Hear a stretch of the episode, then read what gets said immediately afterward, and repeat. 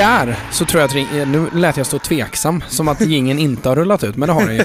Kan vi Eh, börja prata mitt i jingeln? ja, det, det är ju för sig helt i Simons händer. Ja, det är det. Eh, men ehm, eh, sj- själva innehållet är ändå i våra händer och ni ska vara jä- eh, jävligt välkomna tillbaka. Hjärtligt välkomna. Hjärt, hjärtligt välkomna tillbaka till Gräsrötter Podcast och vi är ju mitt inne i eh, vad ska man säga, bonansan. Ja. Alltså utav avsnitt. Tre avsnitt på bara några dagar. Mm. Ehm, Så och- boxing day för oss lite. ja, men lite Ja. så. Ja. Ett halvår för sent. Men ehm, det, det har ju, eh, det, det passar ju bra eftersom att det är, dels så var det ju en upprinnelse till Bundesliga-titel eh, och generellt Även bara... Liga med blev ju Ja, precis. igår. Och ehm, i...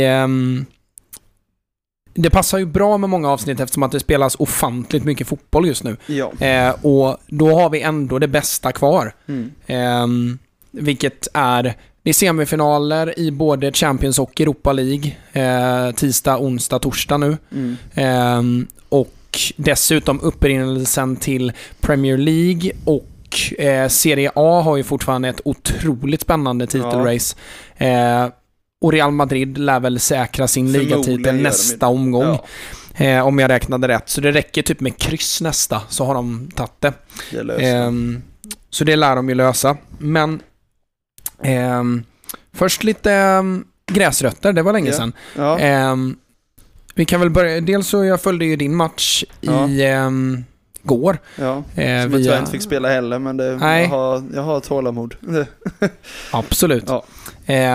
Men jag följde den via min fotboll och ehm, det blev, väl, det blev väl mer spännande än vad det kändes som att det hade behövt bli, eller? Var det en jämn match? det, jo, eller? men det håller, alltså om man säger så här, om man sammanfattar, jag var ju på bänken som sagt.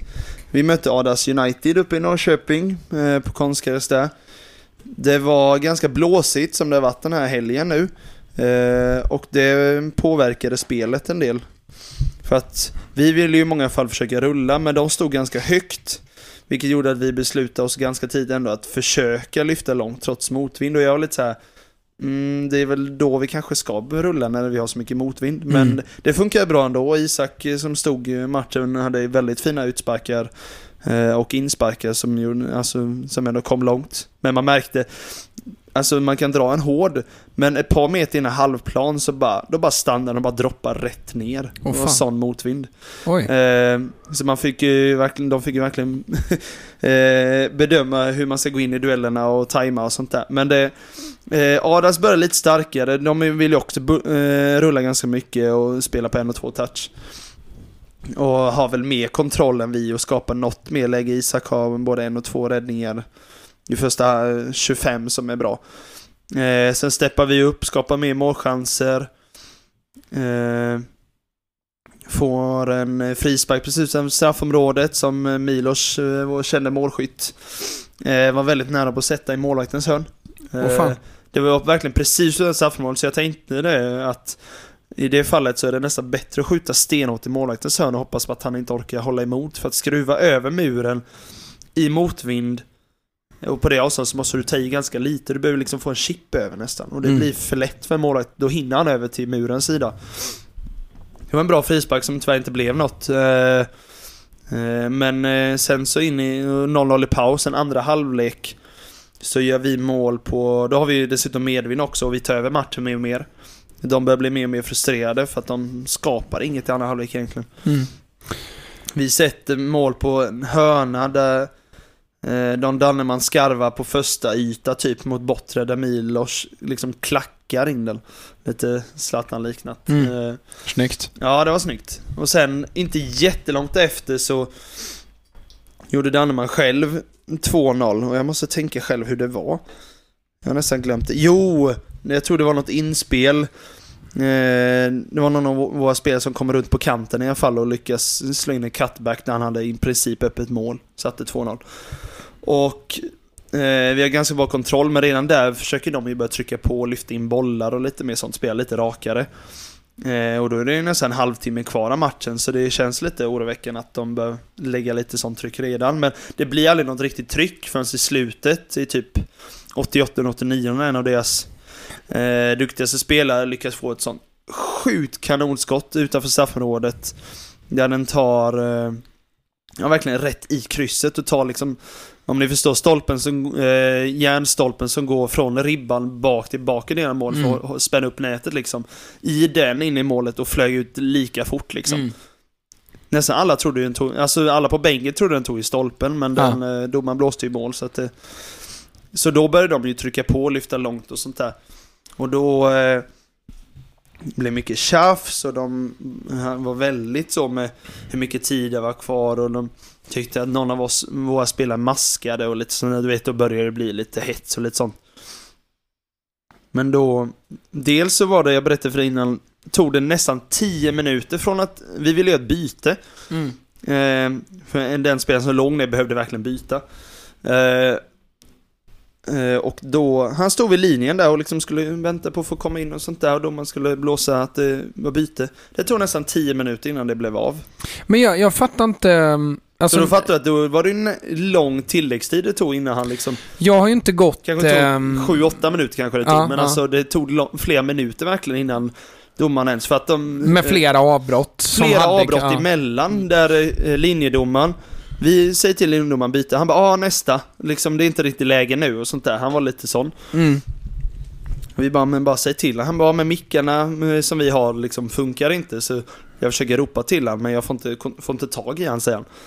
Men grejen är att varje gång det blir avbrott så ropar vi, hela bänken, att vi vill byta. Mm. Händer ingenting. Och någon gång så bara viftar med handen liksom så här, eh, bara liksom nekar med handen liksom så här att nu är det inte, antingen nu är det inte läge eller nu får ni inte byta något. Alltså det är någonting med det han menar. Hmm. Och det tycker jag är jättekonstigt när vi har bett dem i flera minuter att få byta. Sen när det väl blir ett inkast och ett spelavbrott, då är det såhär, nej, inte byta nu. Men alltså, det... ehm, Så då började vi bli irriterade och det gjorde att Ja, båda ja. bänkarna var irriterade, vilket gjorde att det ledde till ännu mer. Men säg det du skulle säga. Nej men jag, jag gick ju domarutbildningen i torsdags. Ja. Eh, men eh, jag går inte distrikts... Eh, domarutbildningen. Jag går Nej. ju bara den in, inhemska, höll jag på att säga, men eh, inom klubben. Ehm, och då går man ju inte igenom alltså, de divisionerna som bara har tre byten. Nej. Eller har ni fem nu kanske? Ja, vi har nog tre tillfällen med fem spelare tror jag. Ja, just Om det. jag inte minns Mm. helt fel. Precis. Tror jag. Ja. Ehm, så jag har inte gått igenom det, men jag har svårt att tänka mig att det, det finns några... Alltså visst, det, det måste ju vara domarens bedömning. Alltså så här, Nej, ja, det är läge Ja, liksom, precis. men- Blå, blåser man en frispark eh, där det finns läge att slå en snabb sådan, Mm.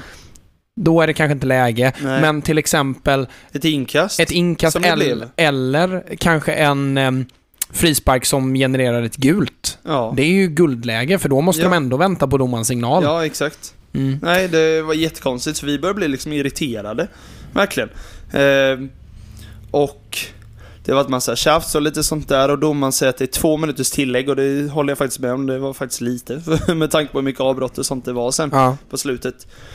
Men då var det en situation i slutet där, precis, precis efter målet de gjorde, reduceringsmålet, så kom, slår de en lång djupledsboll över vår backlinje som studsar in i straffområdet. Målvakten eh, Isak då går upp och plockar den och en av deras spelare kommer precis efter och liksom klipper benen på honom upp i luften kan man säga. Så krockar Mm. man så han landar liksom på sidan och får ont. Jag hör inte att domaren blåser och jag tror inte han gör det, men alla stannar ju upp som att ja, men nu har han skadat sig, det är ett avbrott liksom. Så jag tycker konstigt att domaren inte blåser.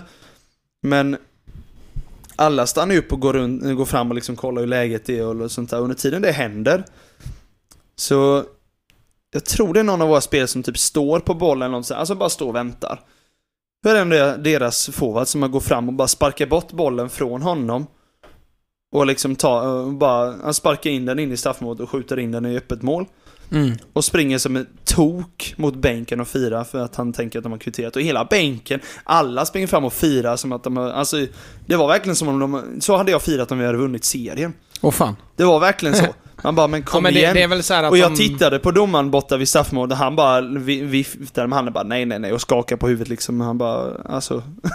Men det, Det blev den, lite skrattretande blev den det. sitsen sätter han ju sig själv i domaren där. Ja, Alltså, det, alltså när man märker att det är en skada och framförallt så tycker jag att, alltså nu, nu kommer jag ju, jag fick veta att jag har ganska många matcher att döma den här säsongen. Mm. Vi är ganska få domare i HIK, framförallt på 9 mot 9, 11 mot 11 och vi har många lag i 9 mot 9, 11 mot Mm. 11 i år.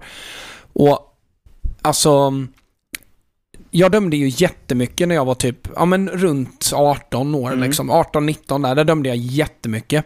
Alltså nästan lika många dömda matcher som spelade de Mm. säsongerna. Och alltså varenda gång så var jag så här Alltså jag, jag, jag var rätt bra som domare, eller jag är rätt bra som domare. Eh, för att jag är tydlig och eh, pratar mycket när jag Mm. dömer. men det är viktigt. Eh, Det var den här domaren duktig på, annars så var nu på slutet han liksom bara... Ja. Men, men grejen är ju så här att ett beslut för en domare måste, alltså jag tycker att alldeles för många domare man eh, har tar inte sig själva på så stort allvar. Nej. Alltså så här, när man blåser i pipan så tar ju du beslutet att stoppa matchen. Ja, stoppa spelet på grund av någonting. Stoppa spelet. Och Mm. det, det är ju det man, alltså precis som alla domare säger på domarutbildningarna, egentligen vill vi aldrig blåsa förutom när det blir mål. Mm. Det är ju typ samma inställning som en brandman. Egentligen vill man inte ut och släcka en brand. Nej. Ehm, men jag tycker att jätteofta när man har domare så använder de pipan som en leksak liksom. Ja. Alltså både i sättet de blåser på och hur ofta de blåser och vad de blåser på.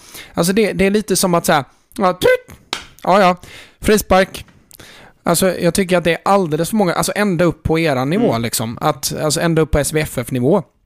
Att det är för många domare som liksom inte tar sina avblåsningar på allvar. Nej. Och det, det gör ju att, alltså även om du har fin kommunikation på planen och sådär, Mm. alltså när det kommer till själva blåsandet så tycker jag att det är så jäkla tamt ofta. Ja, det kan jag hålla med Alltså om. till exempel den här grejen, det kan vara så att domaren har blåst. Mm. Men hur mycket, alltså det säger ju rätt mycket om hans eh, pondus Om då. har gjort om, det så är det om, ingen som har märkt det. Nej, precis. För då har han gjort en så här för att de, han tänker att ah, det är en skada, vi blåser Mm. av lite lätt. Ja. Men liksom, blås Ja. till då.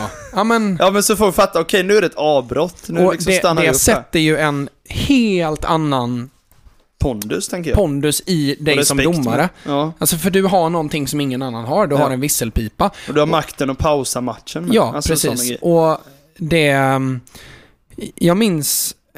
Jag började... Alltså man börjar ju utveckla sina egna taktiker Mm. och eh, tankegångar när du dömer så mycket. Och jag minns det att jag, jag var alltid så här. De första tre avblåsningarna ska vara överdrivna. De ska Mm. vara så jävla hårda. Ja. Jag minns, det var någon gång jag dömde F02 Mm. Eh, och det första som händer är att det slås en boll, eh, en längre boll ifrån Hovslets backlinje, träffar en hand på någon som kastar sig fram och ska pressa. Ja. Och jag bara... det låter som du ska ge henne rött kort eller något. Och, och hon som har tagit med handen vänder sig mot mig och ser ut... Alltså, alltså det, det är som att jag står med en pistol riktad mot henne. Jag Hon förstår, är, det känns det första som händer bara man bara oj, jag tog banden, så hör man domaren låter svinarg direkt bara Rött ut med dig! Det känns lite så, ja. nej, men, blir lite hon blev så jävla rädd och jag bara gjorde så här med armen, bara pekade åt Ja. Hovslets håll. Ja. Och hon bara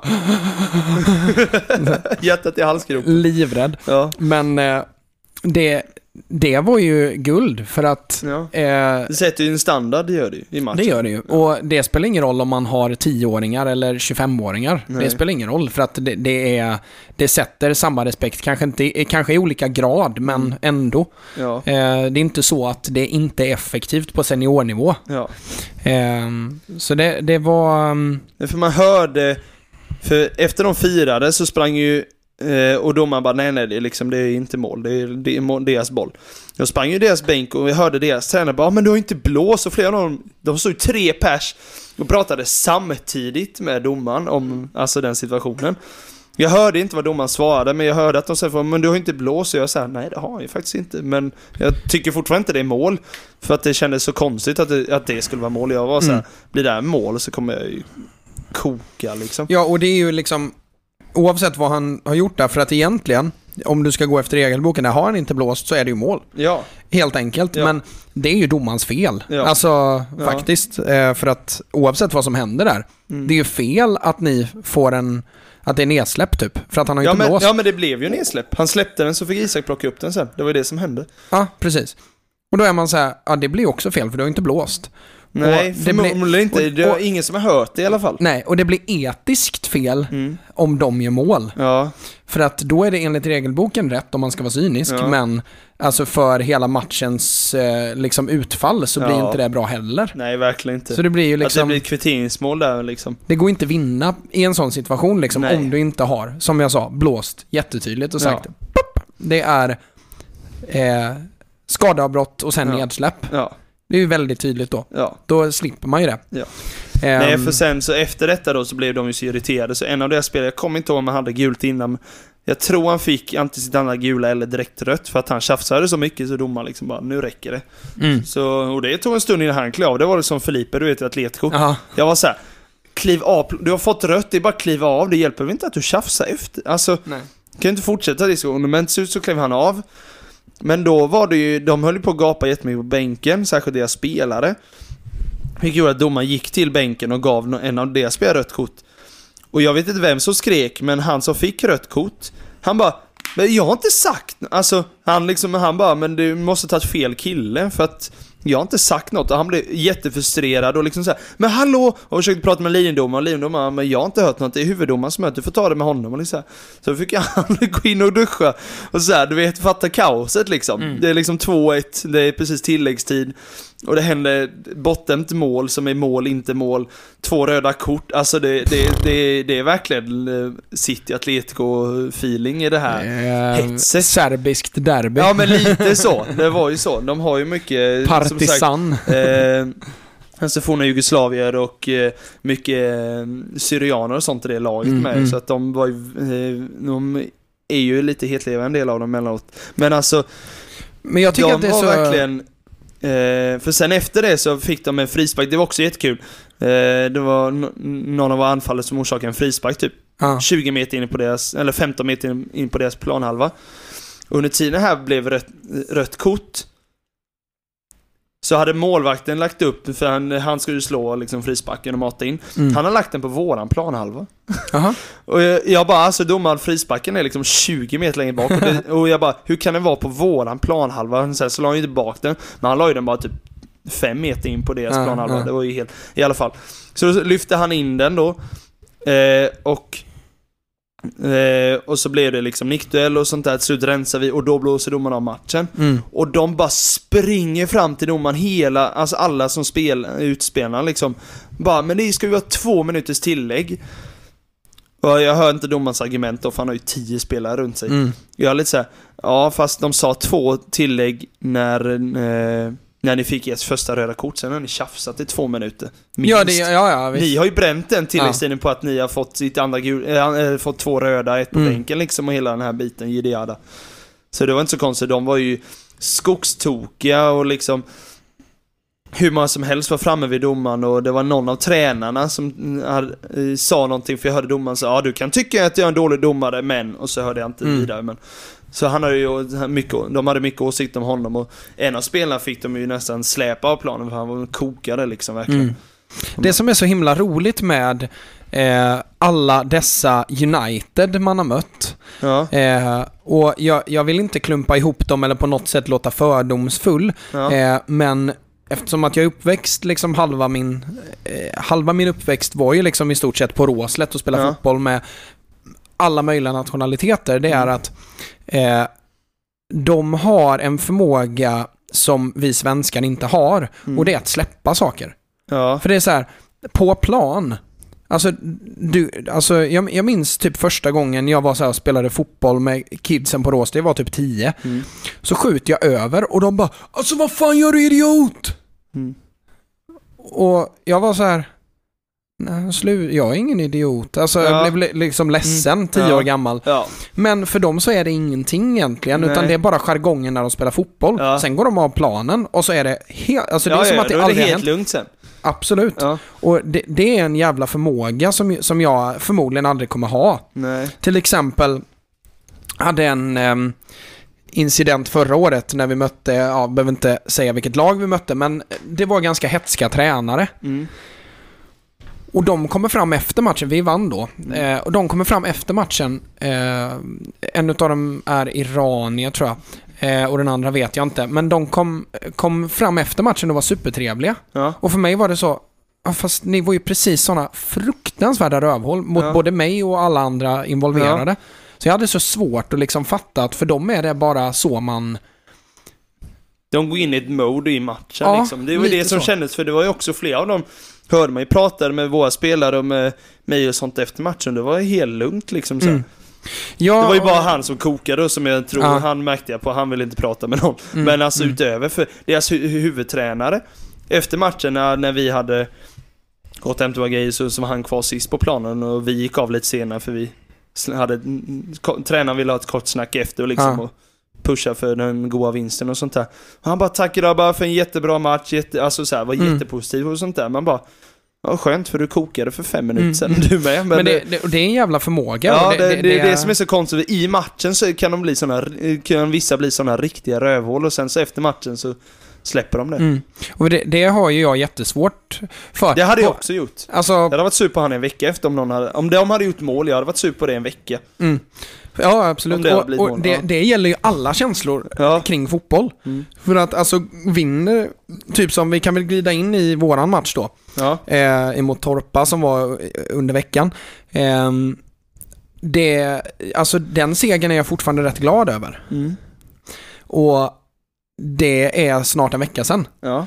Och det är precis samma sak när man har förlorat. Ja, att, det sitter i. Att det, det sitter i tills man står på planen igen. Mm. Men det känns inte riktigt som att det är så varken uppträdandemässigt eller psykologiskt för eh, de typen av lag. Alltså jag tänker typ alla Turabdin och United och de här Mm. så, och Bosna och eh, de här lagen. Att i framförallt juggar är de jag eh, generellt är så här eh, som jag mest förknippar det med. Och Mm. som sagt, det, det, är, det är inget negativt. Nej, nej, nej, utan absolut tvärtom, inte. att Ja. jag beundrar det. Att Det man, man kan vara så, man kan lägga så mycket energi in i en match och sen bara släppa det. Ja. Jag Och är... lägga så mycket känsla i det också. Ja, Och sen verkligen. verkligen bara en on- on-off-knapp liksom. Ja, verkligen Så fort matchen är slut så Ibland kan det ta någon minut men sen så är det liksom kolugnt. All heder. Ja, verkligen. men vi kan väl rulla in i, i våran match Ja. då.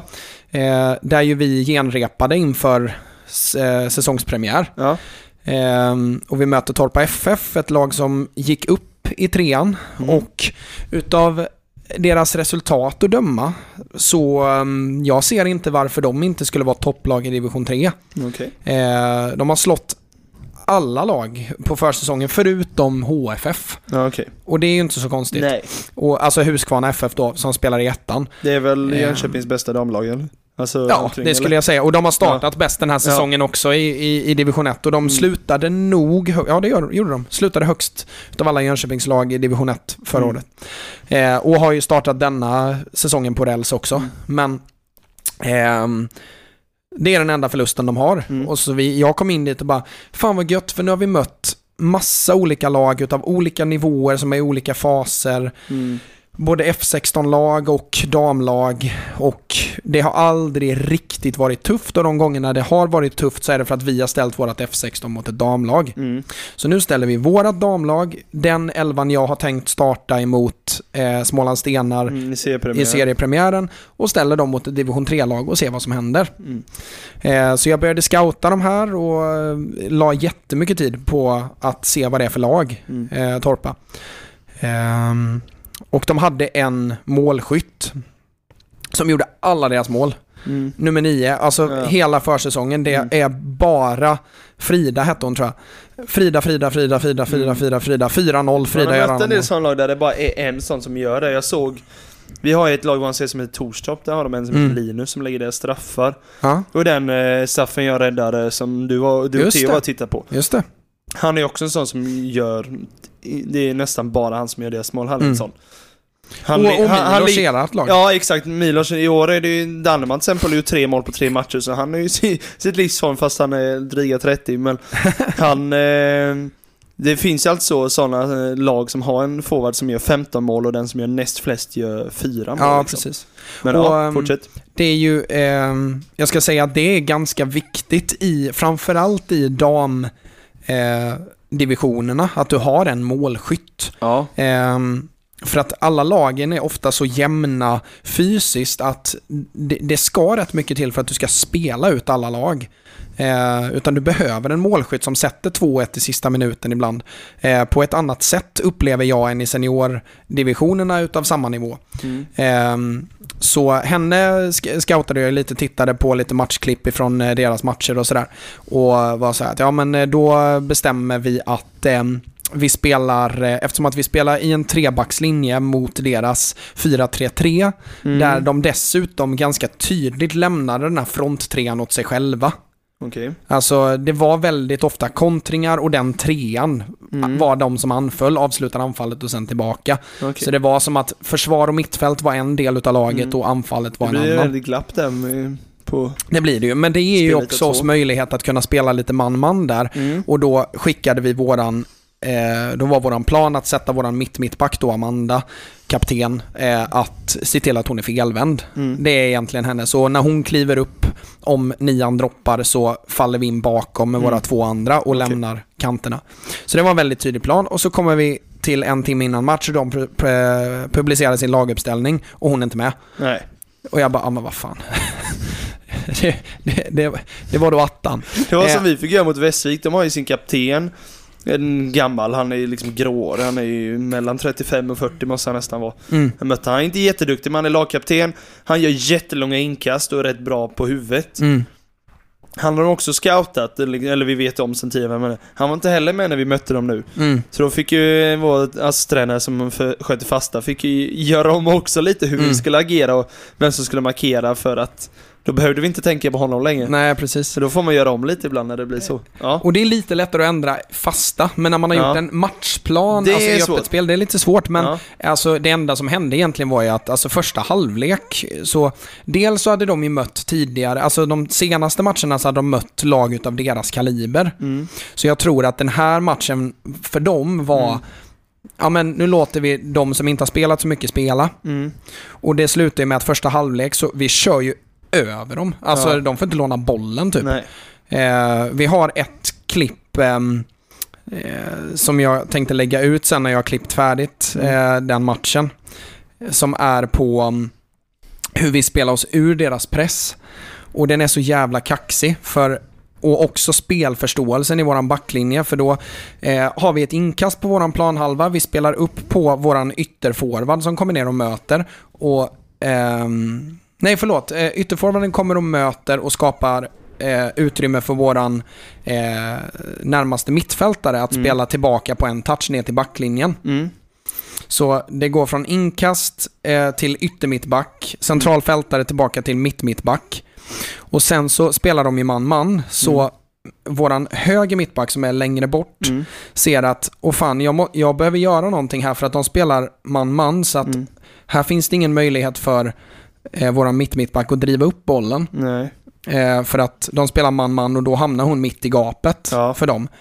Så det Tuva gör då, min syrra, det är att hon kliver upp och Mm. ställer sig som sexa i mittfältet. Ja. Och det gör ju att deras vänsterkant, våran högersida, Mm. blir ju sopren på människor. Ja, som den, hon punktas. Ja, eller? Så, hon, så, Mm.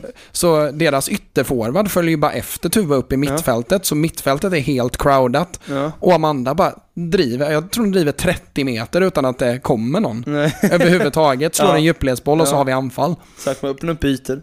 Ja men det, alltså det... Ja. ja, men det är bra med sån spelförståelse, att man kommer på det själv. Det är, Ja, det är- väldigt nyttigt. Verkligen. Ehm, men eh, så, så den första halvleken är ju vi som i, i stort sett, det känns verkligen som att vi spelar fortfarande lite med axlarna upp. Mm. För att det märks på dem att de är medvetna om att det är ett lag som redan har lyckats i division 4 och som är i Mm. trean nu. Mm. Eh, så det är ett par så här, tekniska missar, vi slår bort lite bollar och så, men alltså det generella Mm. spelet och sättet vi agerar på är ju liksom miles above dem. Alltså, och det hade, kunnat Mm. ju stå, det hade kunnat stå mer än 2-0 i halvtid. Mm. Eh, För det var det det gjorde. Vi gör mål efter två minuter. Mm. Eh, Så Simon som filmar, han hann inte ens dit. så, hade vi, så hade vi gjort 1-0. Eh, och sen så gör vi 2-0 på en... ehm, på ett inspel eller en Ja. cutback ifrån straffområdeslinjen. Eh, linjen, eh, som eh, Wilson, då våran eh, högerforward, ska klippa till på direkten typ Mm. vid precis innan straffområdesmånen börjar. Mm. Missar bollen helt och hållet och ställer alla. Så den rullar ju förbi till våran bortre mittfältare Edlund som klipper till med en perfekt bredsida i, i eh, första hörnet. Målvakten är, är liksom också helt ställd för att Ja. hon, hon sparkar som att livet hängde på det. Ja, Wilson och då. missade. och missar den. Ja. Så alla står liksom med armarna över ansiktet typ. Och ställer alla... In- Vänder röven till och så. Ja, typ. precis. Så Tyra kan ju bara peta in den där, eller alltså bredsida in. Jättevackert avslut, men... ehm, och sen i den andra halvleken då, så under denna första halvlek så byter de sakta men säkert in sin startelva bara. Ja, okej. Eh, och det händer ingenting fram tills de byter in sin nummer nio. Ja, okej. Så när de byter in sin nummer nio så det typ första som händer det är att... Är det den Frida du pratar Ja, om? precis. Ehm, det är att det första som, ja det är verkligen det första som händer. Det kommer en boll mot våran mitt-mittback. Hon ska volleja den iväg Mm. och missa bollen. Ja, okej. Och hon nummer nio blir sopren Mm. eh, och gör eh, 2-1. Mm. Eller om det är, nej 3-1 är det. För Ja. vi har mål på straff innan det.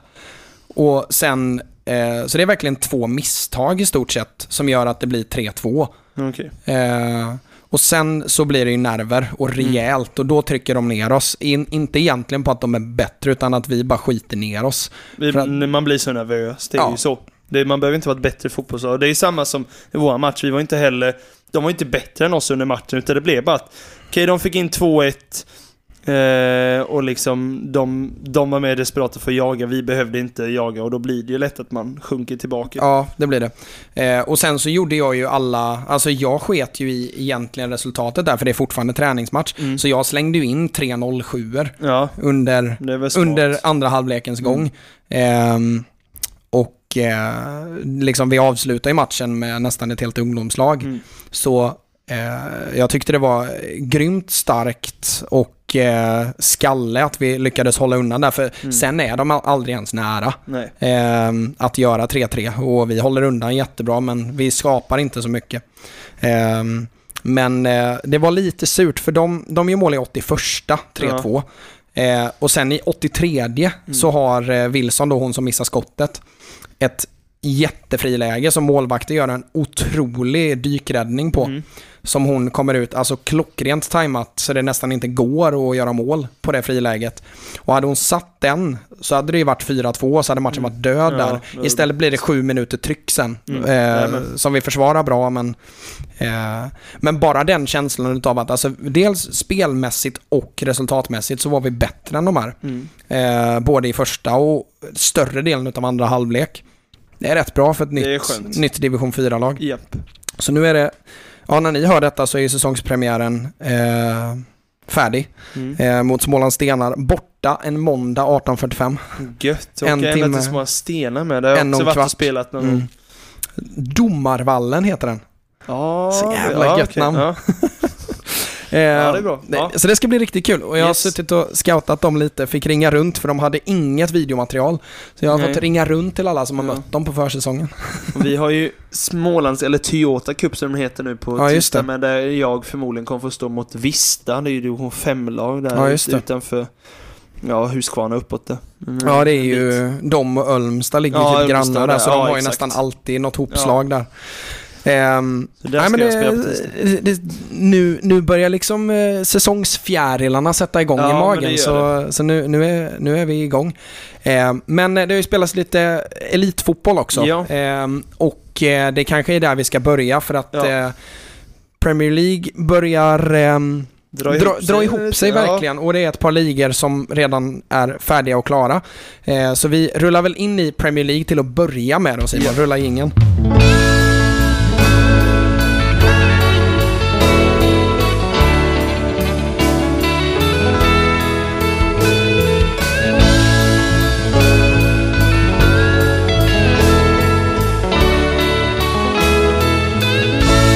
Eh, där det var en lördag med, med ganska mycket matcher och ett par ehm, riktiga nyckelmatcher. Eh, och vi kan väl, alltså egentligen så är det väl smartast att börja med matchen som spelades först, det vill säga Arsenal-Man United. Ja.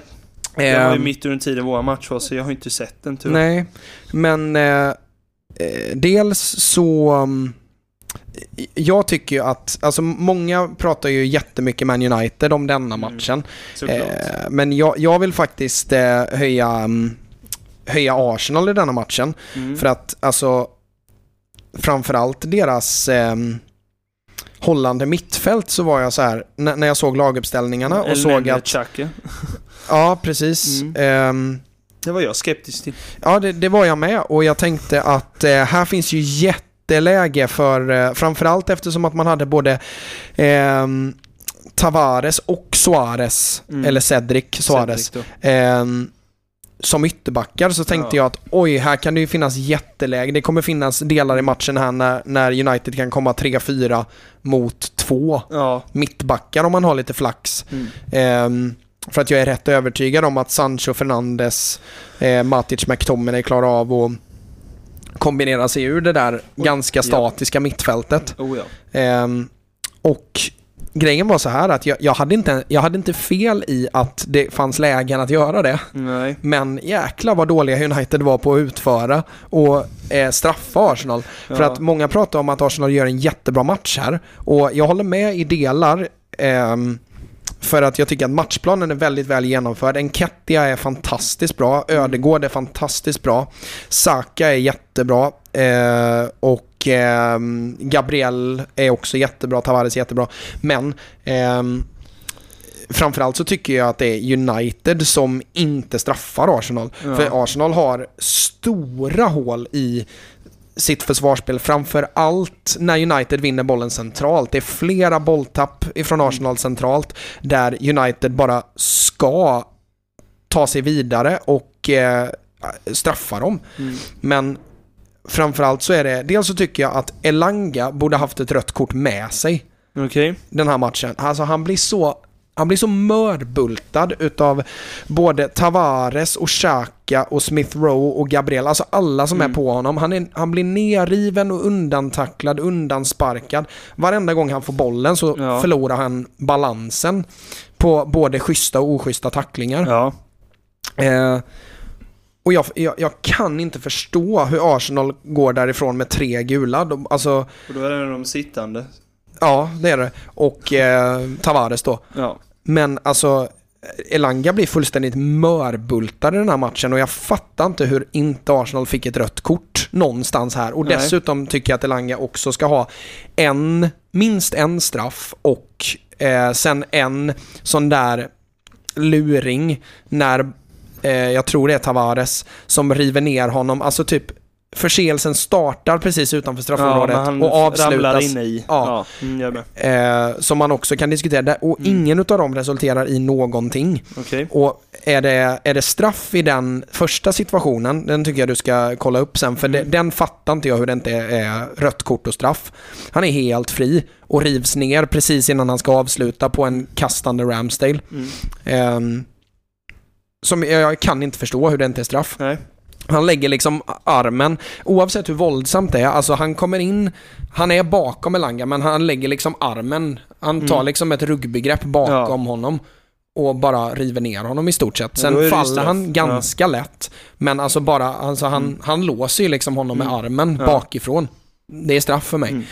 Ehm, så den enda tycker jag som verkligen har eh, besatt spelförståelsen och handlingskraften i eh, att såra Arsenal i omställningsspelet, det var just Elanga. Mm. Och han... ehm, eh, han straffas utav domaren tycker jag, Ja. faktiskt. Jag. Eh, sen tycker jag att United borde ha kunnat straffa dem minst dubbelt så mycket eftersom att Sancho inte på något vis visar upp spelförståelsen för att eh, fatta att här finns det jätte... ehm, Nej men eh, Sancho tycker jag är fruktansvärt obenägen att förstå att det är kontringar som kommer att ge resultat här. Ja. Eh, och till och med så att jag tycker att Ronaldo väldigt ofta, han ger sig iväg åt andra hållet när bollen är på väg att komma till Sancho för att han vill ge Sancho möjligheten att verkligen vika rakt inåt och gå på kontring. Mm. Men Sancho gör det inte. Inte en enda gång och jag Nej, okej. fattar inte det. Alltså han Nej. har ju spelat i Borussia Dortmund i tre Ja. år. Det, det är ju liksom, det är så han har gjort sina poäng. sitter jag i ryggraden på honom. Det- Ja, det, ja, det ska det verkligen. Plus då att man har ju Rang, Rangnick som Ja. tränare. Det, det, det ska bara funka. Mm. Eh, och Elanga får ju liksom hälften utav bollarna som Sancho får och Elanga skapar dubbelt så mycket. Mm.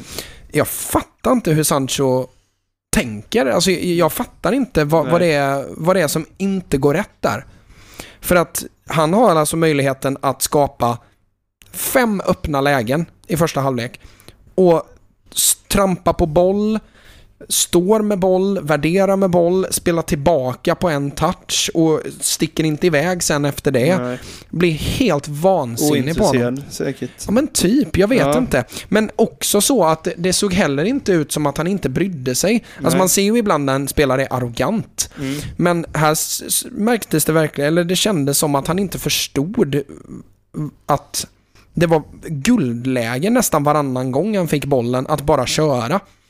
Eh, och eftersom att han är en så fantastisk dribbler och är bäst i fart. Mm. Jag fattar inte Nej. överhuvudtaget. Ehm, men som sagt, Arsenal gör ju en jättebra match eh, generellt. Får och det, tidigt mål med ju. Ja, det, och, ja, Man Uniteds försvarsspel där Ja, är... det är att man inte plockar upp Tavares, det tycker jag är illa faktiskt. Jag har ju sett highlightsen efter. Det är, det är väldigt dåligt. Eh, alltså men också bollen inte- som går förbi både Varann och Telles. Ja, Båda sparkar i luften. Man Ja. är så här, åh. Och för det sker gör ju en bra räddning på skottet. ja, han gör ju helt Det är därför rätt. jag som mål hade blivit tokig. Man gör en sån jättebra räddning och sen på returen står folk och glor och så bara, jaha. Ja, Da- Dalot Ja, låg jag inte helt med. gör ju inte ens ett Nej. försök. Han, han bara står där. Och Tavares kommer och det känns... Alltså, Tavares är tillräckligt nära Dalot för att jag tror att Dalot borde känna att här borde jag ta upp kampen med honom. Ja, lite så. Det är inte så att han inte ser honom komma, Nej. utan han står ju där redan innan skottet kommer. Och handlingsfattigheten i att inte förstå det, jag Ja. greppar inte det. Nej. Men jag håller med dig verkligen om det sker där. Framförallt när det kommer till räddningen han gör. Räddningen är bra, men också returkontrollen där.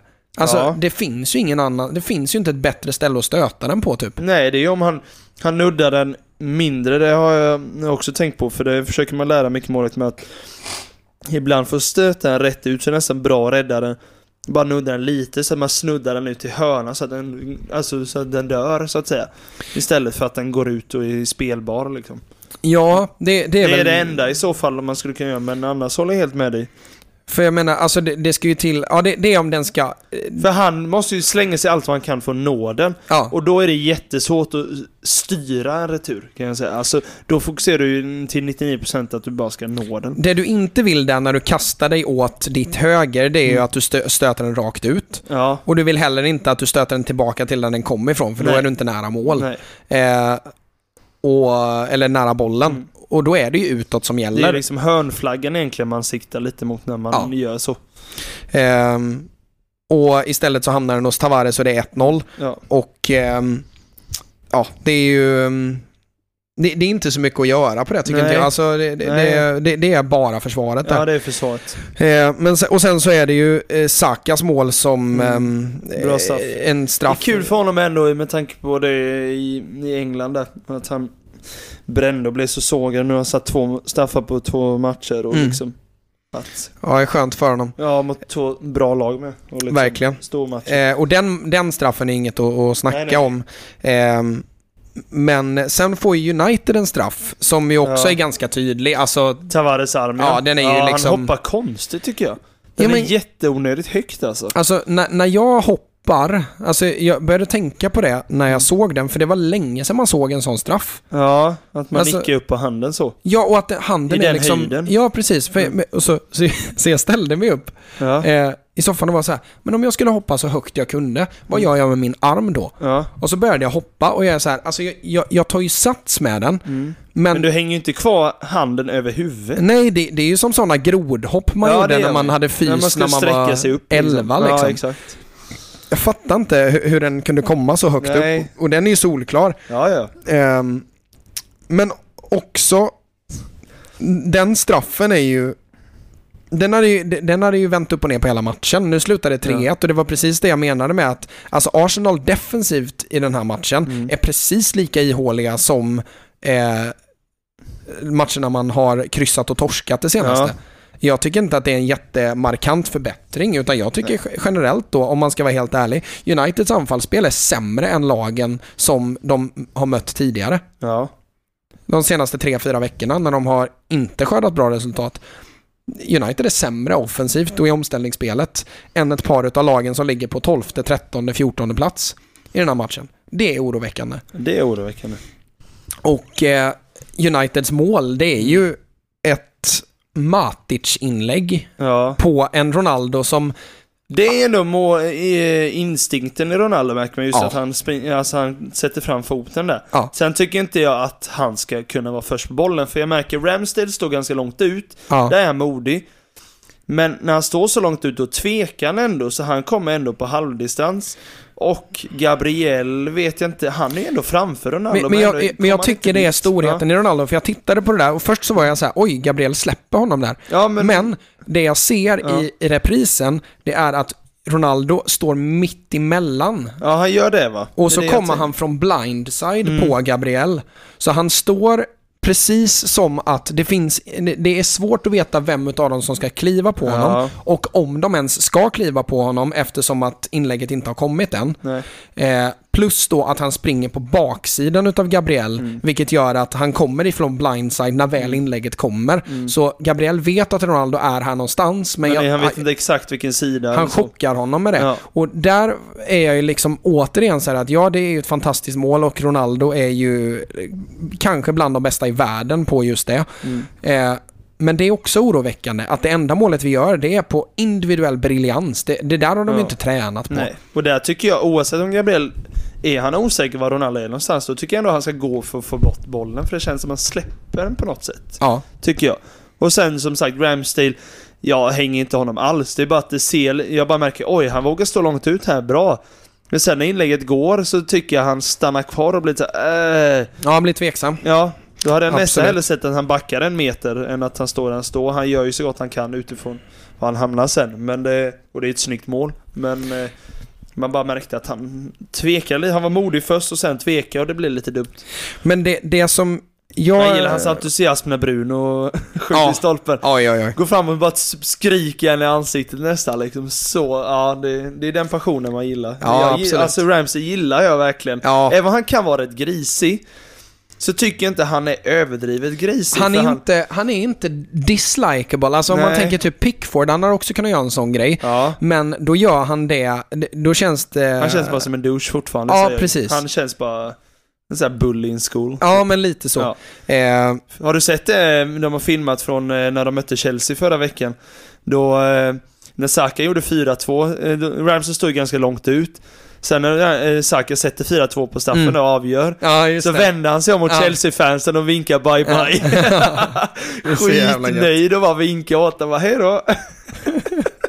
jag tycker det är lite kul. Ja, men det gillar man. Jag gillar Ramsdale. Ja, det gör jag eh, med. absolut. Han hade ju Eh. något sånt med Leeds-fansen för Ja. många Jo, länge sedan. shit! berättade- Ah! Exakt, de sjöng massa grejer åt honom och sen körde de över Leeds och han bara typ skrattade åt dem och vinkade åt dem. Ja, Ja, Han är, han, han är skön, eh, Han- Ramsdale, och ja, det det är märks i hans intervjuer att det är en god kille. ja Liksom. jag lyssnade ju på den när Ben Foster intervjuade Ja, i- precis. Till exempel. Nej, det, det är ju en klasskille. Ja, det är det. Men det, om, man, om man ska ta med sig någonting taktiskt ifrån detta, det som verkligen avgör matchen Mm. eh, i det långa loppet tycker jag, det är Ödegårds positionsspel i offensiv, på offensiv planhalva. Okej. För United har ju en väldigt... ehm, det, det jag tycker de gör allra sämst defensivt, United alltså, det är att de inte flyttar backlinjen tillräckligt hårt åt bollsida. Okej. Alltså, Telles blir väldigt ofta en mot enad Mm. och eh, Varann tar inte fyra kliv utåt för att liksom se till att... bakom eller? Nej, inte, inte bakom, utan att Eller innanför vad man säger. Alltså om, om man tänker backlinjen så, så avståndet mellan ytterback och mittback blir bara så stort att det finns möjlighet att få bollen där ohotad. Ja, det är inte bra, det är en farlig yta. Precis, och Ja. det, det är inte, inte i djupled utan Nej. att få bollen där. Och Ödegård eh, märker första fem minuterna så Mm. gör han inte det. Och sen så börjar han se att fan, mittbackarna här är livrädda för mitten. Mm. Och ytterbacken måste kliva ut en mot en. Och då börjar han söka de här ytorna, Mm. alltså som är mitt emellan, som är sådär jävla jobbiga. Och han får inte, han drar inte med sig Matic eller McTominay riktigt. För det är Utan så långt ut eller? Det ja, Eller? Det, ja Jag bara precis. tänker vem som ska plocka han egentligen. Alltså egentligen så är det ju, alltså flytta backlinjen tillräckligt långt över där så blir det ju inte ens en farlig yta. Nej. För att Då, då... kan Varann kliva upp i rygg. Precis. Ja. Eller bara kliva upp på Ja, och se ja. till att det också blir en en mot enna. Och den är ju lite lurigare för att alltså där har Ödegård ingenstans riktigt att vända utan då, då blir det ju att vända tillbaka Mm.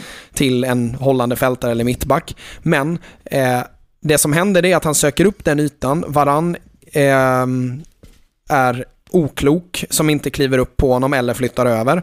Eh, och han har så många instick och bolldrifter som kommer exakt ifrån de delarna.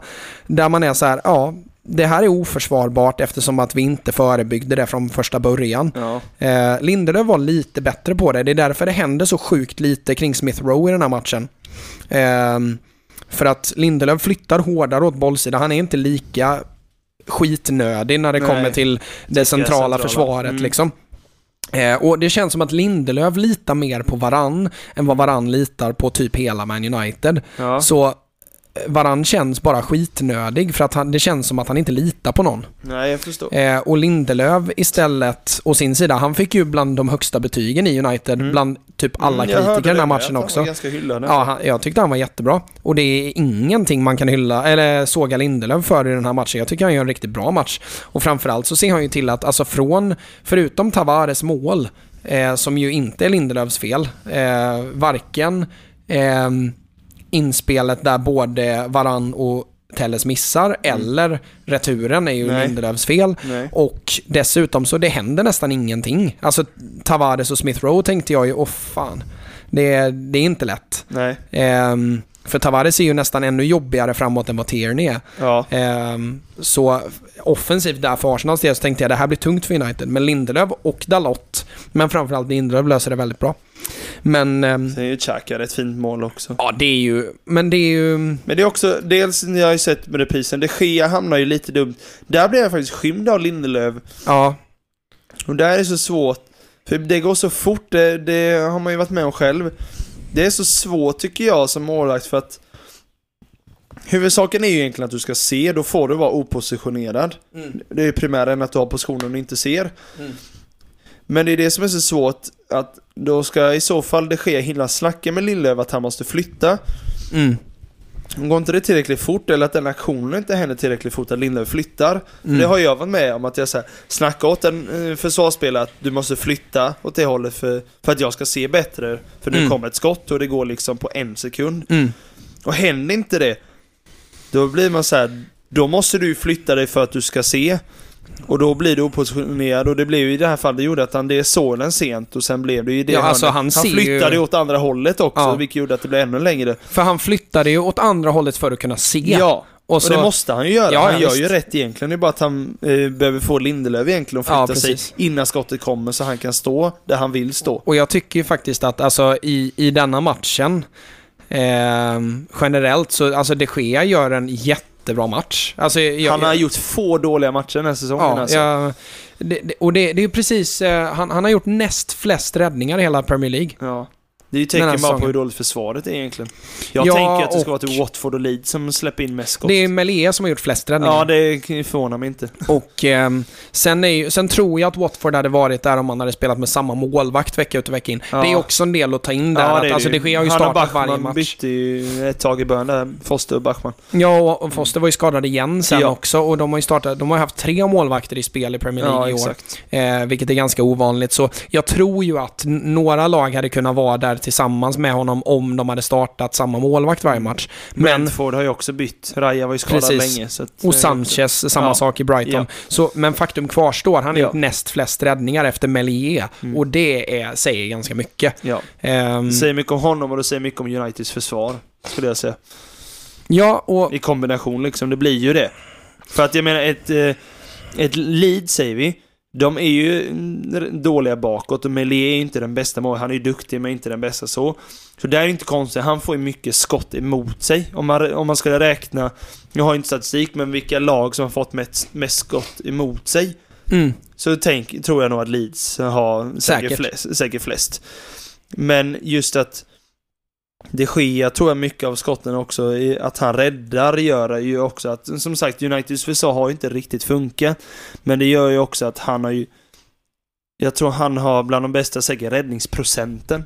Mm. Skulle inte förvåna mig om han... Nej, det, det, det, det vet jag inte. Nej, men, jag eh, vet inte heller. Ja, det är lite killgissa, men det, Ja. kä- känslan är så. Ja, För att han möjligt. gör ju mycket det, han gör många bra räddningar med. Och jag tror han är högst i expected goals och alltså Ja. expected goals-räddningar. Ja. tror han också är högst i. Men ehm, jag började tänka på det efter matchen för att just nu så känner jag med United, alltså jag blir inte helt huvudbryllad utav en förlust längre. För att jag känner Nej. att dels så annonserades ju Ten Hag. Ja, Eh, det blir intressant känner jag. det blir väldigt intressant eh, och jag tänker att ehm, det får bli ett, eh, nästan ett eget avsnitt för Ja. att, det, för att alltså utan, alltså även om jag inte hade varit United-supporter så hade jag tittat in i vad det är som kommer hända i Man United nu. Så jag tänker att vi tar ett avsnitt mot slutet av säsongen Mm. där vi pratar det och researchar allting vi kan. Eh, för det är väldigt intressant, men jag känner redan att Europaplatserna kommer vi inte ta. Nej, så åtminstone inte ni inte Champions League. Tottenham och Arsenal är bättre än er. Ja, eh, och um, jag skulle nästan känna att fan Arsenal förtjänar en Europa League. Det eller jag. Champions Ja, League-plats jag här. håller med. liksom. Eh, Nu har Spurs knackat två matcher. Ja, faktiskt. Väldigt... Ja, det är Ja. tråkigt, men, Mm. ehm, men det gör ju som sagt kampen ännu Mm. mer spännande. Ja. Men eh, det jag skulle komma till var att jag, nu börjar jag tänka så här. Ja men okej, Ten Hag kommer in och om vi struntar i att ledningen behöver bytas ut och egentligen så skulle vi vilja bort ägarna och alla de här grejerna. Om vi bara tar det som händer på planen. Vilka spelare tycker jag andas Manchester United? Vilka Mm. är våra franchise-spelare? Mm. Och jag kom bara att tänka på två spelare, kanske tre. Mm. Det är de Gea, Mm. det är... eh, Han känns ju inte en sån som lämnar... Alltså det känns som han s- har ingen anledning att gå till en annan klubb nu egentligen. och han har andats vinnarmentalitet. Ja. Alltså, han, han är förkrossad varje match. Ja, Alltså, ja, han- jag, han är- jag tycker synd om att Full och skär pa- honom. passion varje ja. match. Ja, ja. Och det, alltså nu, nu kanske vissa inte håller med mig, men Bruno Fernandes Han visar mycket hjärta, tycker jag. Andas och lever Man United. Jag tycker Eh, han löper typ mest av Firar, alla. nu. han är framme på varenda mål. Han är först fram på varje mål. Ja.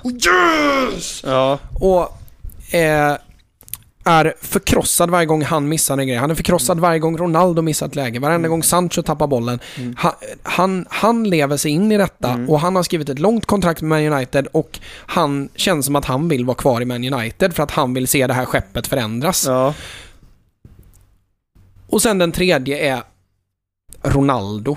För att Mm. jag tycker verkligen att eh, även när det har gått trögt och när det har gått tungt så har han gett det han kan ge. ja. Det tycker jag. Mm. Sen kan man slänga in en fjärde, men där eh, vet jag inte om kvaliteten håller och det är ju Lindelöf. Ja. För jag tycker att han, han har spelat varje match med ett fullt hjärta. Mm. Eh, däremot så tror jag att han kanske är en av de första som tappar sin startplats när Ten Hag eh, kommer in, om det värvas in en till mittback. För då Ja. tror jag att eh, Ten Hag vill lira eh, Varann och eh, den mittbacken. Ja. Det som skulle kunna rädda Lindelöf, det är om han väljer att spela 3-4-3 som han ju har gjort en hel del i Ajax. Mm. Det är det som skulle kunna rädda Lindelöf, men eh, om man ska se till vilka som håller kvalitet och vilka som har ett hjärta Mm. som jag tror verkligen symboliserar Man United och den eh, inställningen och mentaliteten som man vill gå in i nästa säsong med, då kan jag bara hitta tre spelare som jag tror startar och håller måttet eh, intensitets och inställningsmässigt. Ja. Och det är De Gea, Fernandes och Ronaldo. Ja. Resten tycker jag hänger löst. Mm. Ja, ja, jag tror det kommer vara 10-15 spelare som försvinner. Och det finns en femte med, Juan Mata, men han har ju blivit... s- Alltså, Nej, det det är för, han är för dålig nu tycker jag verkligen. Det är för, alltså, det, han håller ju inte så att han ska starta vecka ut och vecka in i ett United längre. Nej, det, det kanske han inte Han gör. kan säkert ha, han har hjärta, men det är fortfarande inte... Kvaliteten är inte tillräckligt bra tycker inte jag. Alltså, jag menar ju på att Juan Mata hade kunnat vara med rätt val i karriären och med lite mer speltid så hade vi nämnt honom där uppe bland de allra bästa. Jag, tycker- tänker såhär, ja, han kunde jämföra honom med David Silva och Ja, här, absolut. Jag liksom. tänkte Men precis säga det. Ja, Men alltså, han har ju varit in och ut ur startelvan sedan 2015. ja. Och tålamodet och mänskligheten i Juan Mata. Alltså, han... han jag beundrar honom Mm. så mycket för det är... Han har varit liksom bortprioriterad i snart tio år. ja. Och fortfarande så är han så hängiven. Han sitter alltid på bänken. Han är aldrig missnöjd. Eh, när han kommer in så ger han sitt allra yttersta. Det finns ingen roll för honom, men ändå Nej. kommer han in och gör sitt jobb varje Mm. jävla dag. Ställer upp på alla intervjuer. Mm.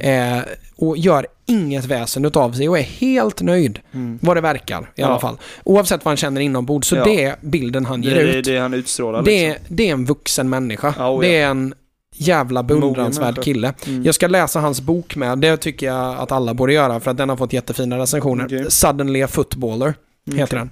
Och han, då pratar han väldigt lite om liksom hans framgångar utan mer baksidan utav Mm, att vara förstår. fotbollsspelare. Mm. Och eh, hur ehm, just det här att när man sätter sig i bilen efter matchen så är man ju faktiskt en vanlig människa. Mm. Och att han tycker att det glöms bort väldigt mycket att fotbollsspelare är vanliga människor. Mm. Ehm, och um, ja, jag, jag, må, jag måste läsa den boken för den, den har fått jättefina recensioner.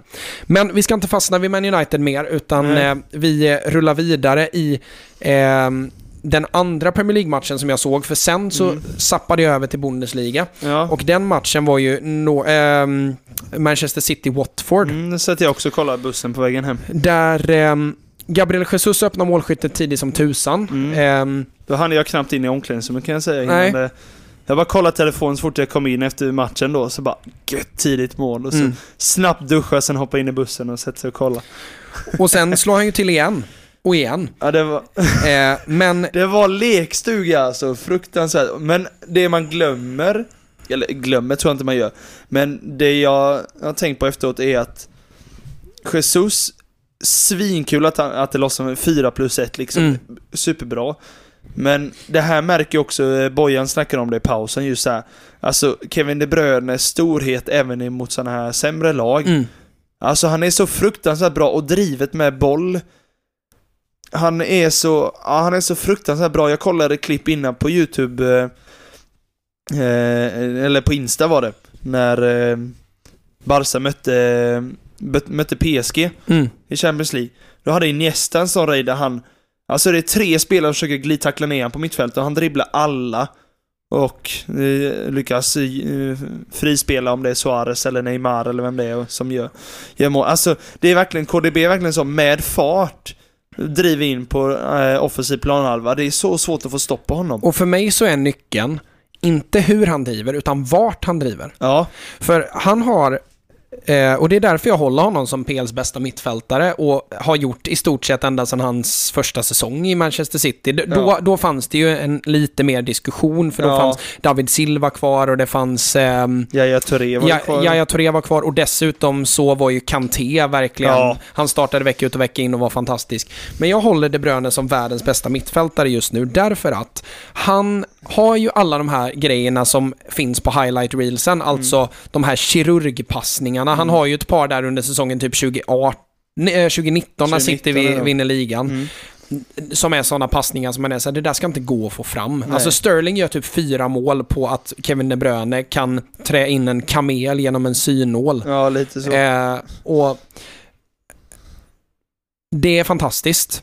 Men det finns det andra som har gjort. Mm. Du har ju till exempel en högerback i Liverpool som har den förmågan. Ja, ja. Eh, men hans bolldriv är bra. Mm. Men framförallt så är det hans förmåga att driva... Han driver bollen till ställen där han kan göra skillnad. ja. Och det är sjukt ovanligt hos en mittfältare, för de som är duktiga på det, de blir yttrar. Ja. Du tittar på, Grealish är ju fantastisk på det till exempel. Ja. Mahrez är fantastisk på det. Eh, vad har du mer? Du har Sancho som jag tyckte var bra på det i Mm. Borussia Dortmund. Du har Leroy Sané som är fantastisk på det. Gnabry är en av de bästa i världen på det. Mm. Ehm, men han driver bollen nästan alltid. Han tar emot bollen ofta väldigt centralt. Mm. Och istället för att försöka skapa lägena själv och göra, göra sig eh, jobbig centralt Mm. så skär han snett utåt. Ja, han skär alltid lite snett. Så att han kommer ifrån Citys höger insida Mm. och sen sticker han ut mot yttre delen av de centrala korridorerna. Mm. Så att han har kroppen vänd utåt ytten så att det alltid finns en boll att slå i djupet Ja, där ifall att det skulle ta stopp. Men han driver rakt utåt där så att han lurar ju med sig hela försvaret vilket gör att när han kommer i fart där så kan han slå en crossboll på bortre ytter Mm. Som ställer alla för att han är på väg åt ett helt annat håll. Mm. Men just att han lyckas ta sig in i precis den zonen som jag pratade om med Ödegård. Mm. Den tar han sig ju till med bolldrift. Och kan starta ett anfall. Han kan trycka ner ett försvar genom en enkel bolldrift. Mm. Och det, jag tycker han är helt ensam om det i hela världen. Ja, jag, jag jag ser ingen annan Nej. som gör det. För att jämför honom med Fernandes då. Han driver alltid centralt. För han vill Mm. Ja. ta sig in till ett läge där han vet att om någonting skulle gå åt helvete så kan han skjuta här. Han kan själv lösa genom ett skott. Ja. Men han driver in den i eh, de yttre korridorerna Mm. så att det oavsett vad han gör där. Den inre yttre korridoren som du, Precis. du förstår, men det är ju uppdelat i fem korridorer brukar man dela Precis. upp en plan. Så han är mitt emellan yttre delarna utav yttre centrala och inre delarna utav inre centrala. Man Eller säga, eh, inre yttre. men ska säga mellan halvbågen, halvmånen som är utanför straffområdet, mellan där och till straffområdet tar slut. Ja, precis. Typ. Och Den yttre änden av straffområdet, den, den linjen eller den höjden är det. Precis, och det, det är han helt otrolig på för att det som händer det är att dels så vet ingen vem det är som ska kliva på honom, Nej. vilket gör att det alltid blir, jag tror också tyvärr, om vi tar till exempel Rodris mål, Mm. så är det ju anledningen till att han får en smäll där. Ja, Det är för Ja, ja, att det är ingen som vet vem som ska kliva på honom och då blir det någon honom. som bara klipper och Ja. bara kliver för kung och fosterland. Så det är ju tyvärr nackdelen med det, men fördelen är ju att det är Det ställer mycket fruktansvärt frågetecken. svårt att försvara. Mm. Och plus då att han har ju fintekniken och förmågan att ta sig förbi spelare och jag tror att hade han varit lite mer ego så hade han nog kunnat göra flera mål på egen hand bara genom bolldrift. Säkerligen. Men sen har han ju den här långpassningsfoten och inläggsfoten som gör att Ja, han gör ju det till, vad är det, 2-0 målet han slår in på Jesus. Nu i- han gör ju hela planen till ett hot Ja, genom det. Och det, det, mm, det är anledningen till att det blir 5-1 här, Ja. tycker jag. Alltså för det... jag tycker det är intressant. Eh, måste jag tänka vilket mål det var. Var det tre- 4-1 va? Som eh, de gjorde direkt i andra va? Ja, Ja, det Alltså stod på 3-1 straff, menar du? Ja, exakt. För då är det ju avspark från Watford ner till mittback, ut till ytterback. Jesus jagar och lyckas blocka den raka passningen. mm, Där blev jag ju väldigt förresam på Ben Foster som jag tycker är väldigt modig och framfusig målvakt. Att inte han rusar ut på den, för det, det är Mm. det som gör att då hinner Jesus förbi Kamara. Kamara sliter och drar, han lyckas inte och Ben Foster kommer lite på mellanhand och när Jesus rundar honom så klipper han ju bara. mm.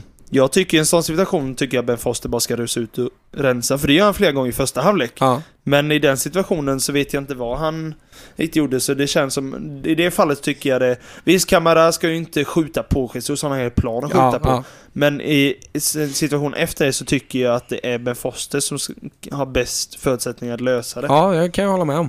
Och sen Ehm. rinner det bara iväg, så jag kollar ju bara till typ... Ja, 70-75 sen kände jag att det, det hände inte så mycket. Jag visste att det inte skulle hända så mycket mer, så jag bara satt och chillade i bussen sista biten där. Precis, och... Men de är eh, ju så dominanta i allt alltså. Ja, det men är det är så de. fruktansvärt bra. Watford märker man har. Men jag tycker det är de roligt. kommer ju åka ner alltså. Jag tycker ju problem. att eh, den som borde få assisten till Rodris jävla drömmål, det är ju Kevin De Bruyne. För Egentligen. han har ju fått en smäll. Ja, Så Rodri tar emot bollen typ där Kevin De Bruyne ja det ligger är och när har han ont. snubblar på honom. Så, det- så, det, så det är ju ingen som går på. Nej. Så Rodri har ju helt soprent läge. Sen Ja, får han ju ja. till en otrolig Ja, träff. sjukt vilket mål, jag bara flög upp. Men alltså... Alltså jag tycker ändå Foster där, alltså han, det är inte långt ifrån att han tar den. Nej, det är det inte. För att den, den, den är ju så pass nära ribban att får han bara ett finger på den så så går det ju den i över. ribban liksom, Ja. eller över. Mm. Ehm, och där, där såg man verkligen rutinen för att Mm. Foster, det säger också vilket bra skott det är. Ja. Hur hårt och svårt det är att ta. För Foster ser redan, alltså han tar två kliv åt det Ja. hållet för han ser direkt när Rodri börjar satsa, det är bortre som gäller här. Ja. Och han skjuter och han får sån jävla träff. ja, det är guldträff alltså. Så, alltså Foster står där, Ja, men ändå går den in. ja, Det är helt otroligt. Ehm, men ehm, det, det kan ju vara värd och eh, vi lär väl ta ut vårt Team of the Season Ja, det får vi snart. Det får man ju in och rösta nu på jag som spelar Fifa. får man ju börja ta ut Team of the Season. Premier League har kommit ut nu, sen kommer det komma för andra ligor. Men, Mm. eh, och det är väldigt få man kan välja mellan har jag märkt det. Men jag minns att jag tog ut, jag tog ut Ramsdale för jag tycker Mm. han har varit, alltså om man går till hela säsongen, så är det, med tanke på vilka förväntningar man har på varje målvakt och vad de har presterat utifrån det, så tycker jag Ramsdale har varit bäst. Ja, kanske.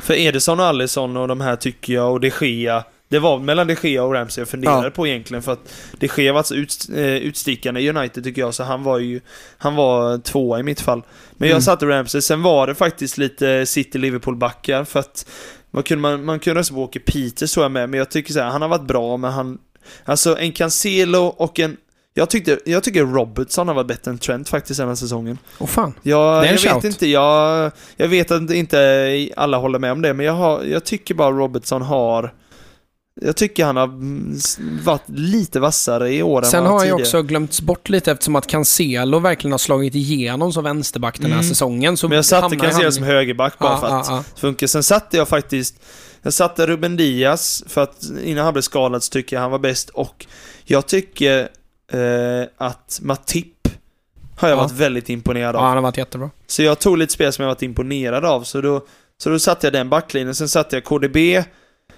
jag satte Conor Gallagher, med Mm. tanke på vad han har... Jag har tagit mycket vad, vad man förväntar sig också av dem som varit Mm, lite... mm.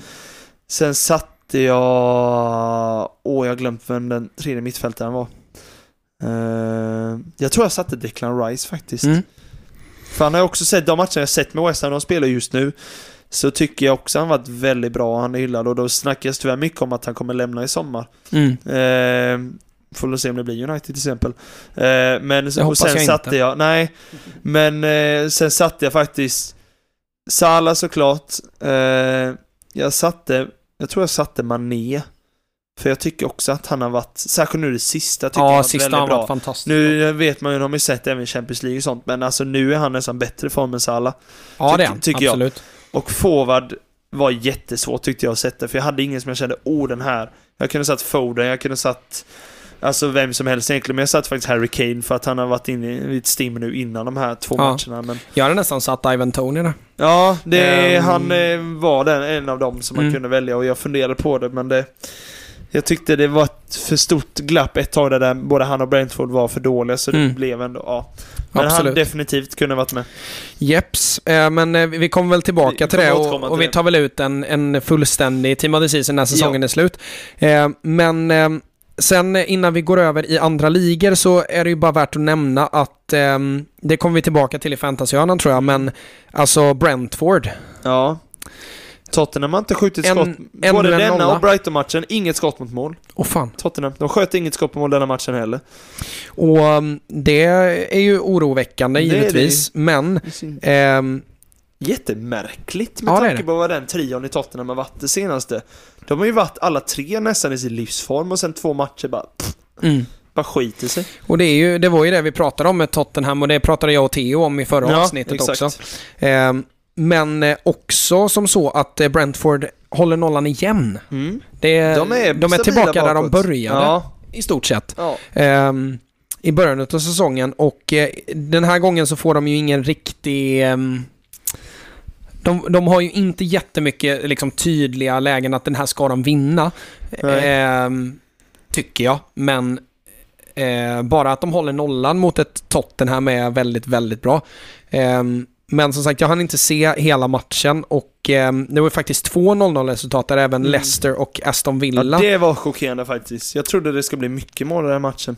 Ja, det trodde jag med. Och, För jag tycker båda lagen är ganska svajiga bakåt och de har bra, off- alltså de har bra offensiva spelare. Verkligen.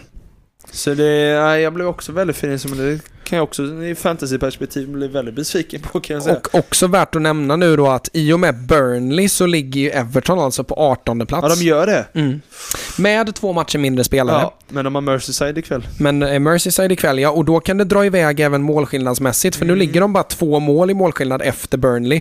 Men skulle det rinna iväg här mot Liverpool, då har de inte ens en eh, målskillnad att förhopp, eh, Hoppas på, de för måste gå hoppas på, på. poäng. Mm. Precis.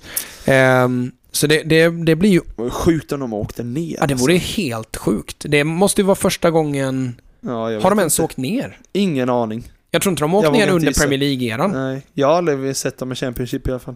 Jag har aldrig hört att de har varit i Championship. Nej. Nej. inte jag heller. Nej. Nej. jag kan nästan svära på att de inte har varit nere under Premier League-eran från Nej, det tror jag 92 inte. framåt. Nej, nej, det, nej. det kan jag inte tänka mig. Nej, det har de inte. Ehm, så det, ja, det, det ska jag googla fram sen. Men ehm, vi lämnar väl eh, PL där med eh, reservation för att det pågår i matcher Ja, som- vi har ett London Derby som jag har på på telefonen under tiden bara för att se lite vad som händer här. Så. precis. Ehm, men eh, det som jag verkligen ville prata om det var Bundesliga. För jag, Ja. efter ett tag in i, i ehm, City så zappade jag över till eh, Bundesliga och Mm. då såg jag delar av Union Berlin mot Leipzig som Leipzig förlorade ja, med 2-1. det såg jag med. Det var chockerande. Och ehm, jag har ju tittat mer och mer Bundesliga ju mer säsongen har gått och vi har pratat ganska lite om det eftersom att jag bara har sett lösdragna matcher Mm. och sådär. Har inte riktigt följt det som i att okej, liksom sitta och anteckna de här lagen är bra på det här Nej, och det här och så nej. vidare. Ehm, men eh, min slutsats utav Bundesliga hela den här säsongen, eller egentligen tysk fotboll generellt, det är att det är så otroligt många öppna lägen i en match. Ehm, och jag tycker inte att det är en slump att många forwards som lämnar tyska ligan Får det för... tufft i andra ligor. Precis. Det är därför jag är jätteskeptisk till den här Haaland-värvningen till City. Jag tror inte han kommer funka där. Jag tror inte det heller. Han kommer inte Ehm, ha ja, fem meter att springa på liksom. Han, för det, är- så spelar inte City och han, Nej. han är ingen City-spelare i sin spelstil. nej, det tycker jag, inte jag heller. Jag fattar inte det där, för de snackar ju mycket om att Jesus kommer lämna istället då, bla bla. Men jag ser hellre Jesus än Haaland just i City. Inte, Mm. Haaland är en bättre fotbollsspelare, men han passar inte. Nej, det, det, det har jag ju sagt ända sedan det ryktades förra ja, sommaren. Nej, nej, precis. Men- ja. Ehm, det jag tycker är... eh, Du kan ta eh, Dortmund mot Bayern som exempel också. Alltså, Bayern München eh, och Dortmund, då tänker man att ja, men det, här, det, här, det här kommer vara ganska tillknäppt. Mm. Och sett till tyska mått mätt så var det skapligt tillknäppt i perioder. Men det, det som slår mig allra mest i eh, tysk fotboll, det är längden på passningar. ja, Alltså, det är så sällan som det bildas en 10 meters triangel. Ja. Det händer nästan inte. Till och med i Bayerns uppspel liksom, som man tänker ska vara ganska så eh, tålmodiga. Alltså de är Mm. inte tålmodiga. Alltså, de ställer upp, vi, gick igenom deras uppspelssätt Mm. för, för, för någon månad sedan. Och det har ju inte förändrats. Framförallt inte nu som Alfonso Davis är tillbaka i full flight. Ehm, men han, ehm, eller de ska jag säga, de spelar ut och sen är det Sen är det ett utav alternativen. Precis som vi pratade om. Mm. Pavard och Syle, eller vem det nu är. Mm. Eh, Hernandez tror jag startar denna Ja. matchen. Eh, och eh, Upamecano. De har en lång passningsfot, en tung mittback som kan lösa det med en lång boll eh, och en bolldrivare Mm. i uppspelsfas. Och sen väljer de ett utav det och så är uppspelet antingen löst eller uppfackat. Mm. Eh, och det är hela det är hela uppspelsfasen. Alltså Okej. uppspelsfaserna i Tyskland är så fruktansvärt snabba. Ja. Och längden på passningarna är liksom, det finns inga 10 meters passningar i stort sett i Bundesliga. Det går Och- snabbt från målvakt upp till forward, eller sista tredjedel i alla fall. Ja, det? Ja. alltså eh, uppspelsfasen är eh, ointressant, Ja. känns det som, för många tyska lag. Och det gör ju att det, det öppnas ju upp så fruktansvärt mycket ytor för spelare att löpa med boll, att löpa på löpande bollar. Eh, att det skapas ju fruktansvärt mycket öppna lägen Mm. och det är inte tacksamt att vara försvarare för att du måste kasta dig in i många, många, många dueller och det är väldigt sällan som man ställer upp ett uppställt försvarsspel Mm. i jämförelse med många andra ligor, kanske framförallt Serie A och eh, Liga Mm. eh, men även La Liga och Premier League, där man liksom börjar se mönstren här. Timo Werner till exempel, näst efter eh, Robert Lewandowski Mm. i skytteligan innan han värvas till Chelsea. I Chelsea så har han gjort lika många mål på två och en halv säsong än vad han har gjort på eh, Mm. En månad i en månad i, i. Bundesliga. Ja, ja. Och det, det, säger så, det, det säger så himla mycket och precis som jag har sagt tidigare, jag älskar tysk fotboll.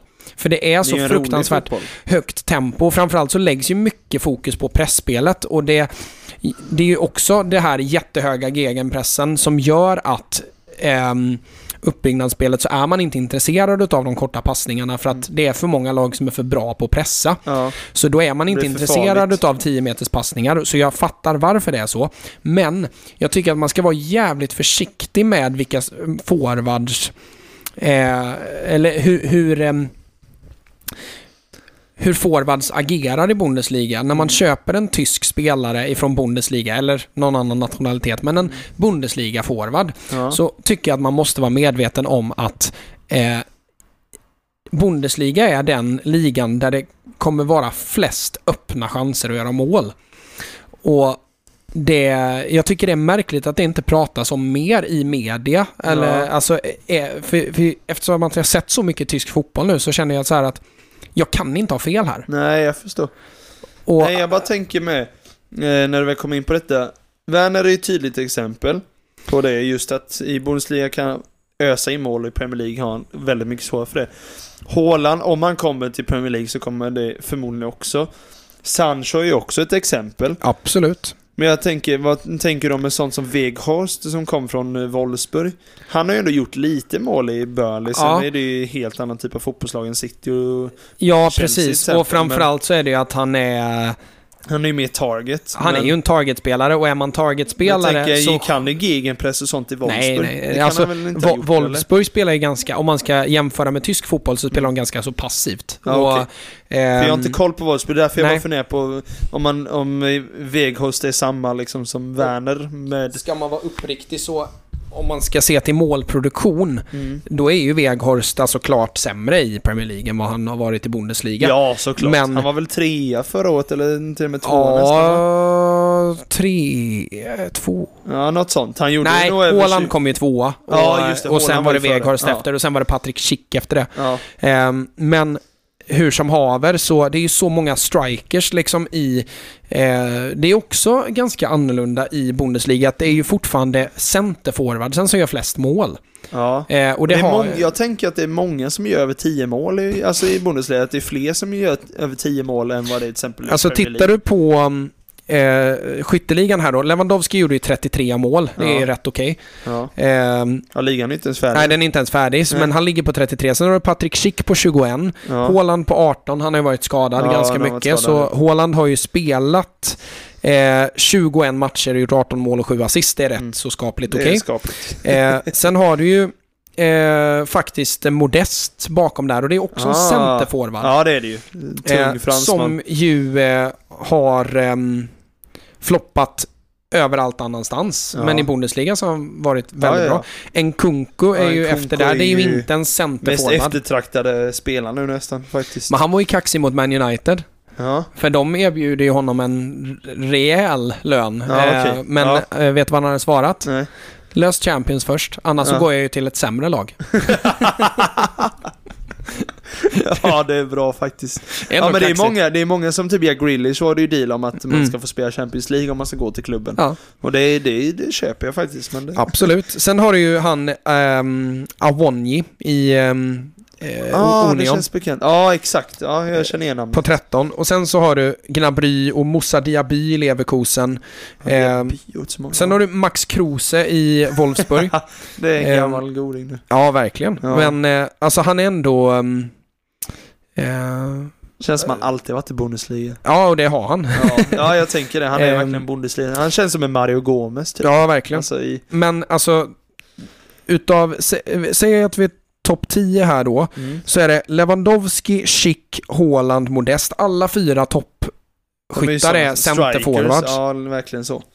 Eh, sen har du Max Kruse och ehm, Burkart i Mainz då. Ja, och. André Silva. Det är Mm. alltså sju av tio Ja. i topp 10 som är centerforwards. Mm. Och jämför det då med PL typ. ja, men i stort sett alla andra ligor. Alltså Ja. gå in på Serie A som man tycker är eh, som så att det är mycket centerforwards. Så Mm. visst, det, det finns det ju, men där finns det ju en annan rimlig förklaring. Ja. Ehm, där du har Immobile, Vlahovic, eh, Martinez, Simeone, Abraham. Så Ja. topp fem är ju allihopa ja, centerforwards. centerforwards. eh, sen har du Berardi som är en ytter Mm, eller en ytter. släpande forward. Ja. Eh, sen har du Dzeko som också är en centerforward. Ja. Sen har du eh, Scamacca som jag faktiskt inte har koll Jo, han är eh, ytter. Okej. Eh, Ingen aning. Sassuolo. Ja, okej. Och sen så är det Arnautovic, ytter eller släpande forward. Mm. Sen har du Osimen som är en Forward. forward. Sen är Joao Pedro, ehm, alltså Cagliari Mm, Joao Jean Pedro, som också är en centerforward. Mm. Eh, men man tänker ju att Bundesliga är eh, en liga som är lite närmare Premier League sett till Mm. att eh, centerforwards inte är så viktiga, men det är de och jag, tycker, jag tror att mycket har att göra med att det finns så fruktansvärt mycket lägen Ja. i Bundesliga. Du har rätt många målchanser per match jämfört med om du spelar i Burnley. Precis, och i Italien så är det nästan tvärtom som så att det finns väldigt få lägen och de lägen som är tillräckligt farliga för att bli mål, det är de som kommer in centralt. Mm. Ehm, så jag skulle vilja säga att det är två helt olika anledningar, men Mm. att ehm, att det är som så. Men Ja. går över till eh, ligan då innan vi går in i eh, fantasyhörnan och sen eh, en kort sista kvart. Eh, då har du Mbappé som har varit både ytter och forward. Ja. Eh, sen har du eh, Terrier som är eh, en... Vänsterytter va? Tror jag. Ja, men han... han eh, jag tror han har... som att han är med ytter. Ja, jag, jag tror han har varvat. Jag, jag har Ja. inte sett eh, eh. René så mycket. Men sen har du Ben Yedder som är en släpande forward. En, en Ja, han- lite han mer både och va? tillbakadragen forward. Mm. Ehm, sen har du Moussa Dembélé, det är ju en centerforward. Ja. Laborde, centerforward. Jonathan David, ytter slash centerforward. ja. Ehm, Hur många har David gjort? Eh, David har gjort 13, men Ja, han har ju varit lite skadad va, om inte jag minns Nej, jag bara funderar. Han är också en lovande som många snackar om. Absolut. Ehm, men eh, jag tycker att det gör ju att man känner så här, om man då går till eh, Premier League och Mm. ser statsen här, så har du Ronaldo på 16 mål. Det är ju en centerforward, men du har Salah, Son, Jota, Mané, sen är det Kane och Tony Mm, eh, är som är strikers. centerforwards. Men även Harry Kane är ju, han är ju inte en centerforward längre. Han är ju Nej. ganska tillbakadragen Ja, och som det är- du har sett. Han droppar ju väldigt Droppar mycket. väldigt mycket. Ja. Sen har du Kevin De Bruyne och Mares och Saka och Zaha och eh, Rafinha Mm. och Mount och eh, Smith Rowe, Sterling. Alltså det är ju inte- så många ja. i topp 20 i Premier League som inte är forwards.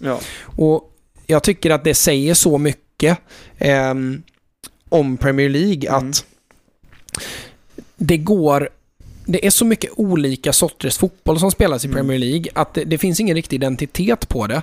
Ehm, och det är ju den enda ligan där du kan koppla alltså olika lag till olika filosofier. Ja, alltså i, i. Tyskland så är det ju liksom högt tempo, eh, hög press, eh, kontringar, snabb fotboll. Ja. Och i Spanien så kampar de om bollinnehavet, om man hårdrar nu då. Ja. Serie A är ganska tempofattigt och mycket på den individuella briljansen och den indiv- individuella duellen som ska vinnas. Ligan har väl ingen riktig annat än att den är klart sämre än alla de här. ja, de är Ehm, tempofattigt fast Mm. inte med någon li- lika tydlig tanke som Serie A. Ehm, men där man har briljanta lag som spelar på lite olika sätt. Så Mm. jag skulle säga att av alla de här lagen så är det ändå ligan som har flest olika filosofier. Ja. Alltså man tänker typ Clermont Foot, eh, Lille, eh, PSG, Monaco. Det är ganska olika sätt att spela fotboll på. Ja. Ehm, men Premier League sticker verkligen ut där. Och det, det får man ju tycka vad man vill om. Men det är ju liksom, om du tar City, Liverpool, Chelsea, Arsenal, Tottenham, Man United, de står ju för helt olika grejer. Ja. Det är ju de som ligger topp 6 just nu då. Mm. Eh, och sen har du West Ham där under, Wolves, Brighton, Newcastle. Alla har en så Ja. jäkla tydlig identitet. Inte Ja. bara staden och klubben och kulturen utan också sättet de spelar fotboll på. Det är jäkligt kul, tycker Ja, det är jag. det. Det blir som variation och liksom Ja, verkligen. oförutsägbart i matcher. Det är därför det blir så konstiga resultat emellanåt i ligan, tycker jag. För att det blir ju Precis. att det krockar med spelstil och spelfilosofi och sånt där. Precis. Ehm, men ehm, ska vi rulla in i en liten fantasyhörna där kan då? vi. Ja. Eh, och jag tänker att eh, fantasyhörnan får bli sista kvarten ja. för att eh, jag måste iväg på möte sen. Japp.